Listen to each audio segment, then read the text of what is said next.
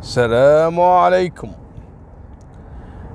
يا جماعة والله العظيم صار لي أسبوع سمعت مقولة من أحد الفيديوهات اللي تنتشر في الواتساب. والله ماني قادر أنساها. أفكر فيها صار لي الحين أسبوع. يقول هذا الشخص والله أنا ما أعرفه. قال كلمة يعني تلمس القلب. يعني فعلا تخليك تسترجع الذكريات والأحداث اللي حصلت معاك والمواقف وكذا. يقول لك لا تسمح لنفسك أن ولدك يركب سيارة أفضل من سيارة أخوك. يعني أنت الله منعم عليك وما شاء الله عيالك عايشين بهالخير وتلقى أخوك رجل فقير وحالته صعبة ويمكن ما عنده سيارة أو حتى ما عنده يدفع إيجار بيته.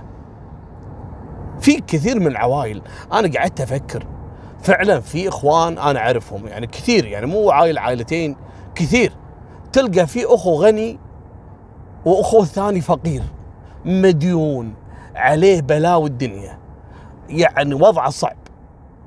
والغني هذا يعني عنده قصر وسيارات عياله عياله يركبون أفخم وأغلى السيارات ويلبسون أغلى الماركات و...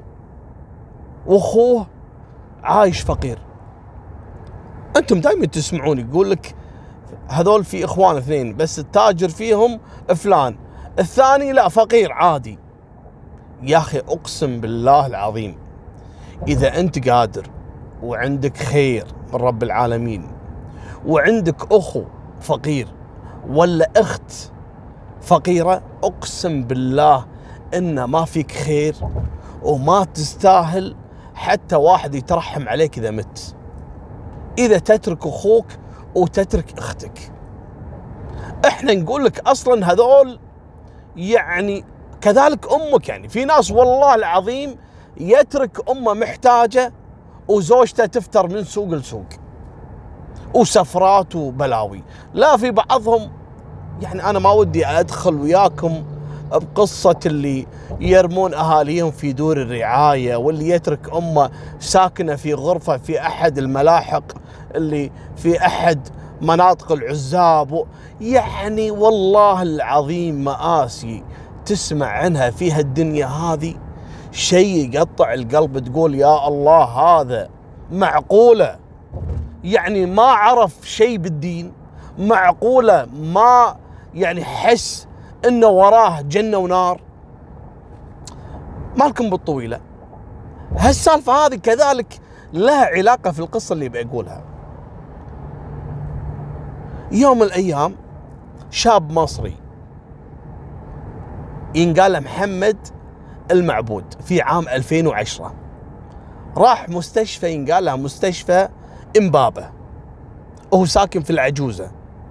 راح مستشفى الإمبابة عند الاستقبال وقال لهم أنا تعبان و وبطني توجعني يعني. أحس إني أنا راح يغمى علي الحين. قالوا ليش فيك يعني؟ قال له أنا لسه يعني جاي من الشارع وتعرضت لي صاحب دراجة نارية اصطدم فيني وبعدين حسيت بدوخة والحين كذلك معدتي حاس إنه يعني يعني عاوز يعني أستفرغ وكذا يعني. المهم دخلوه الملاحظة. وقام يتأوه آه وآه الحقوني أنا حموت. شوي ونقلوه. الجناح الموضوع ظهر مطول ويبي له أشعة ويبي له قصة. ما هم عارفين هو شنو قصته يعني. شنو الألم اللي مرة يقول بطني مرة يقول رأسي مرة يقول حادث مرة قالوا يبا خلنا نغض على الفحوصات ونشوف شنو فيه.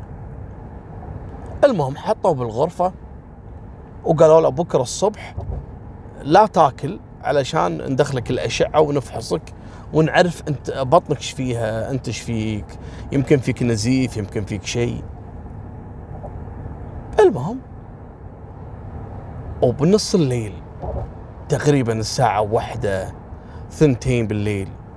ويقوم هالشاب هذا محمد المعبود عمره 27 سنة وهذا كان فني يعني فني مهندس مه يعني مساعد مهندس فني تبريد. قام من سريره وقعد يتمشى داخل مستشفى أمبابة يدور على شيء.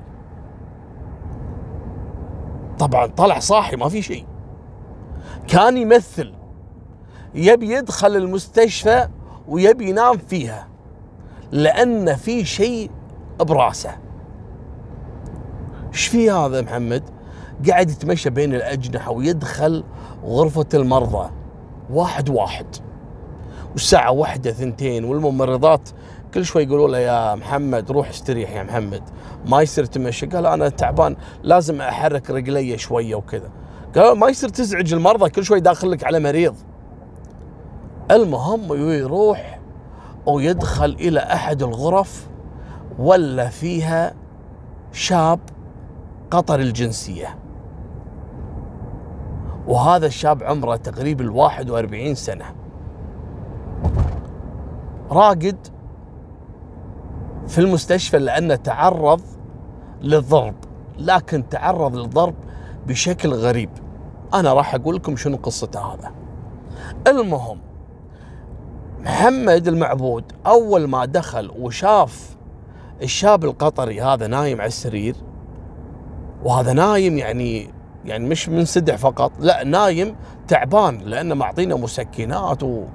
المهم ويطلع سكين. كان مخبيها في ملابسه. وينهال عليه بالطعنات. شرحه تشرح. قطع الولد ليه طبعا الولد يصرخ. والممرضات دخلوا عليه شافوا هذا محمد قاعد فوق المريض وطعن وتشقق في هالبطن. إيش في هذا؟ ويحاولون يسحبونه كذا. المهم منظر مرعب يعني بنص الليل وفجأة ممرضات ما يقدرون عليه وهذا ماسك سكين.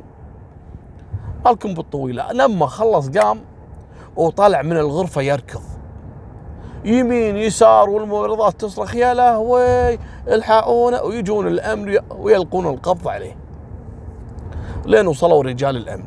الأمن اللي هم السكيورتي في البداية اللي صادوه لين وصلوا رجال الأمن.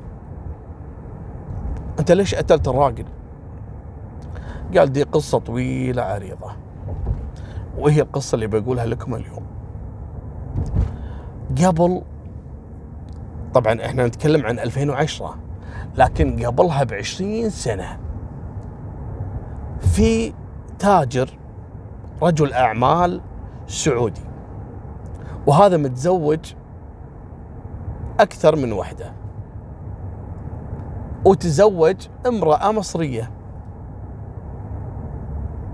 والله رزقه منها بنتين واحدة ينقال لها عفراء والثانية ينقال لها جواهر. قبل عشرين سنة توفى التاجر يعني تقريب في سنة تسعين. توفى التاجر والمرأة المصرية هذه عندها بناتها. عفراء وجواهر. وما عندها أحد. والتاجر هذا عنده عيالة كبار شوي. فقررت المرأة المصرية هذه بعد وفاة زوجها إنها ترجع لأهلها في مصر. واللي كانوا عايشين كذلك في منطقة العجوزة. وفعلا هاجرت من المملكة العربية السعودية وراحت لمصر واستمرت هناك عشرين سنة. وطبعا بناتها صارت أعمارهم الكبيرة ثلاثين سنة والثانية جواهر 27 سنة. يعني لما توفى أبوهم هذه عمرها عشر سنوات وهذه عمرها سبع سنوات. فأمهم يعني خلاص مستقرة بمصر وبناتها يعني تقدموا لها شباب مصريين و... وعيال حلال وزوجت بناتها. الأولى جابت توم اللي هي عفراء جابت توم ثلاث بنات. والثانية جابت لها ولد وبنت. ومستقرين في مصر ووضعهم المادي ممتاز لأن أبوهم أصلا تارك لهم ورث في المملكة العربية السعودية. وعندهم واحد من إخوانهم من أبوهم طبعا كان كل سنة والثانية يسافر لهم لمصر علشان يعطيهم حقهم من يعني الإيرادات اللي تطلع من أملاك ابوه.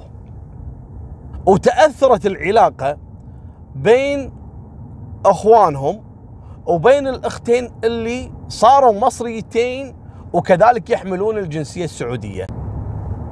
طبعا الأختين هذول بعد ما تزوجوا وحصلوا كذلك على الجنسية المصرية صاروا مصريتين على سعوديتين. ماشي؟ لكن لما تزوجوا تسبب هالزواج هذا بمشاكل بينهم وبين إخوانهم من أبوهم إن شلون تتزوجين واحد يعني مثلا ما هو سعودي لأنهم يعني عادتهم ان ما بنتهم ما تتزوج من خارج العائلة. فما بالك إنه يعني تتزوج واحد من خارج الدولة. وهم ما يبون خواتهم يستقرون في مصر يبونهم يرجعون للسعودية. لكن البنات رافضين. ما يبون يطلعون من مصر علشان يستقرون في العيش مع أمهم. والشباب اللي تقدموا لهم شباب مصريين ومن أقارب والدتهم المصرية. ومحترمين فوافقوا. لكن إخوانهم كانوا معارضين.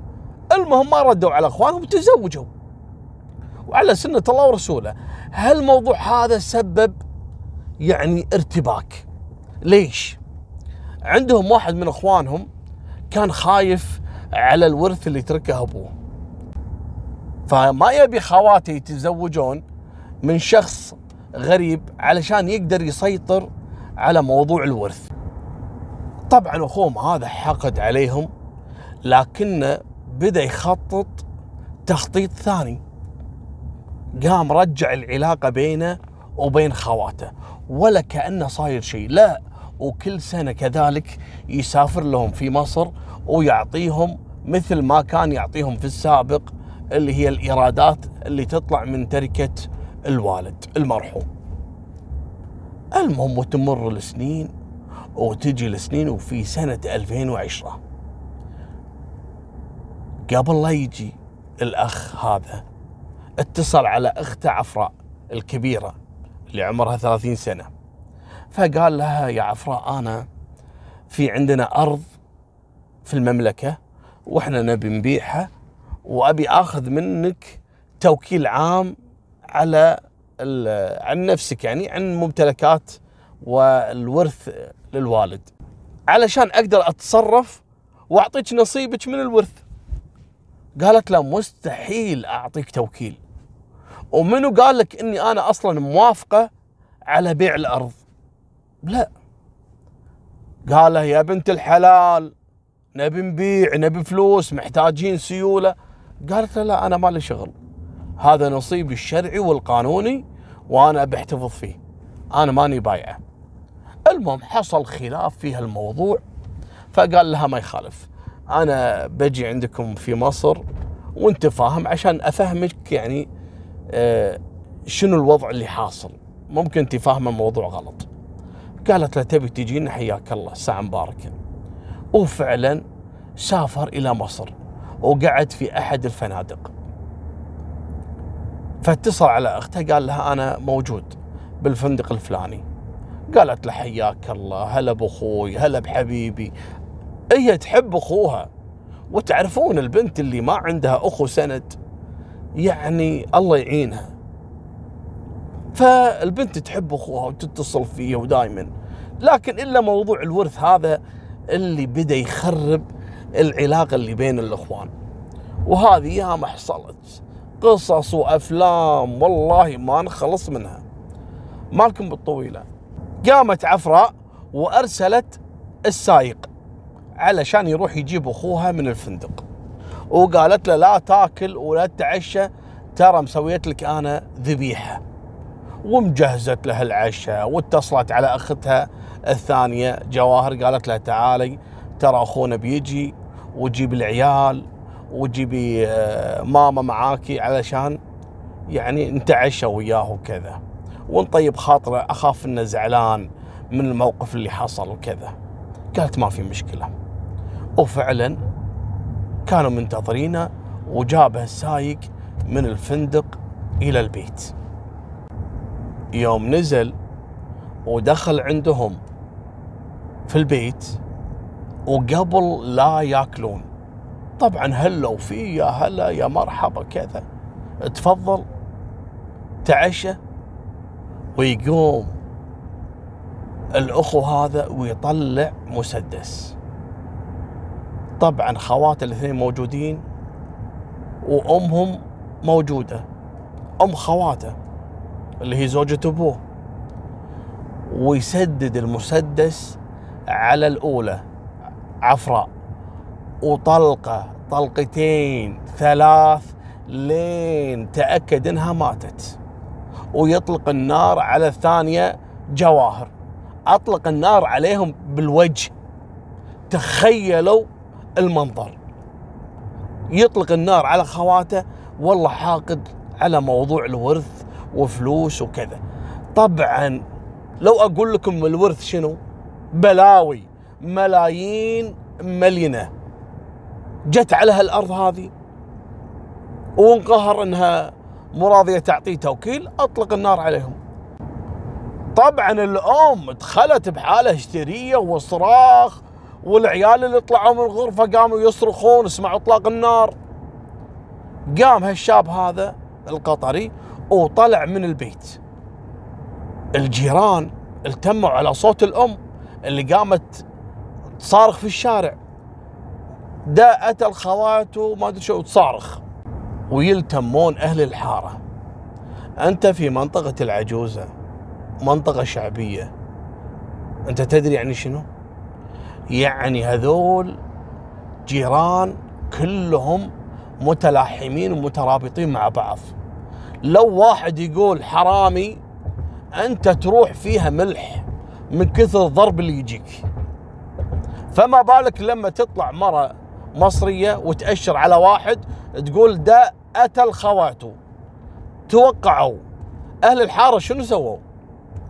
كل واحد فيهم مسك صخرة. حجر. وقاموا يضربون الشاب القطري هذا ضرب إلى أن فقد الوعي وطاح وكانوا يعتقدون إنه أصلا مات.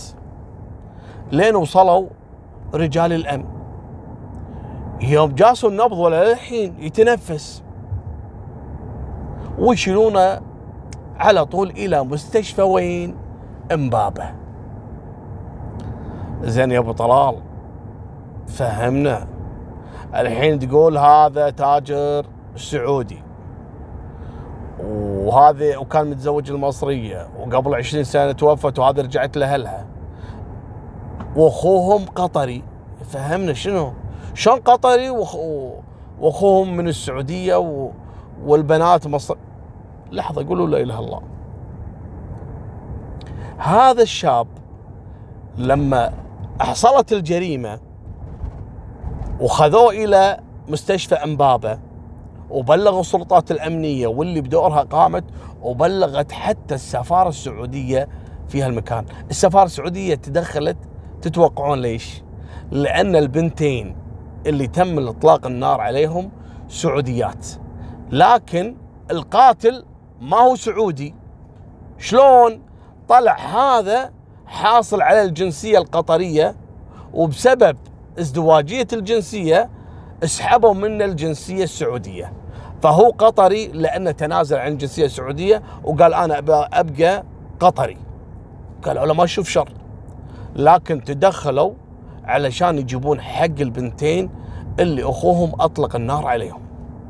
الصدمة مو هني. الصدمة شنو اللي حصل مع الشاب القطري لما ودوه المستشفى؟ وش قصته هذا الشاب المصري اللي اسمه محمد المعبود؟ محمد هذا ولد خالة منو؟ الفتاتين السعوديتين. جواهر وعفراء. كان في الدوام. لما رجع لقى خالته تبكي وتلطم قالت له يبا جاء أخوهم وأطلق النار عليهم. والحين هم في المستشفى لكن توفت الله يرحمها عفراء وجواهر إلى الآن في العناية المركزة على وشك. يعني ما إحنا عارفين إذا هي بتعيش ولا لا. أطلق عليهم النار من مسدس. هذا طار إلى المستشفى. يبي يشوف بنات خالته. وبعدين هذا محمد عمره 27 سنة. 20 سنة وهو عايش معاهم يعني جنب البيت. هذول مثل خواته. هو متزوج وعنده عيال. لكن هذول خواته يعني. لما راح المستشفى قالوا له فعلا عفراء توفت. وجواهر حالتها خطرة جدا. الولد ما تمالك نفسه. على طول دخل إلى أحد المطابخ داخل المستشفى وخذ من عندهم سكين. السكين هذه مثل السكين اللي يقصون فيها يعني الفواكه. مش سكين يعني قطع اللحوم وكذا. وخباها في ملابسه. فراح حق الاستقبال. قالوا ما أنا توني داخل من جاي من الشارع وواحد آه، صدمني بالدراجة النارية وبطني آه، يعني بتوقعني ودماغي ما أدري شنو. هو إيش كان يبي يسوي؟ يبي يوصل حق القاتل. يبي يخليهم يدخلونه للأجنحة علشان يوصل حق المجرم ليش؟ لأن رجال الأمن كانوا حاطين حراسة لكن الحراسة وين كانوا حاطينها؟ عند الباب مو داخل الأجنحة فقال أنا بس أعدي من الباب وأدخل الأجنحة أقدر أوصل حق القاتل ومثل ما سمعتوا في بداية الفيديو وفعلا قعد في أحد الغرف وطلع بالليل يتمشى يدور على الشاب القطري اللي قتل خواته الثنتين عفوا قتل أخت الأولى والثانية اللي دخلت العناية. أنا ترى ما أدري شنو حصل بالثانية. إن شاء الله أنها تكون أسلمت إن شاء الله. لكن اللي سمعت أنها تعرضت لطلقات نارية حتى في الوجه. يا رب يسلمها ويا رب يعني يرحمها إذا هي متوفية.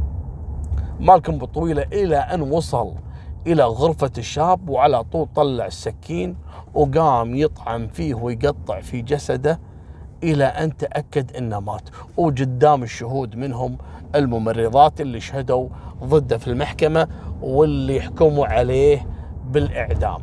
طبعا آه، بحثت في الموضوع انه تم تخفيف الحكم عليه إلى المؤبد. فما أدري هل تم طعن في الحكم مرة ثانية ولا لا لأن القضية في سنة 2010. هذه نهاية سالفتنا. الله يبعد الإخوان عن قضايا اللي فيها فلوس. يا جماعة نصيحة. أي شيء فيه فلوس لا تدخل إخوانك فيه. ابتعد. ابتعد عن الفلوس تنازل عن الفلوس. أخوك إذا راح والله ما تقدر تعوضه.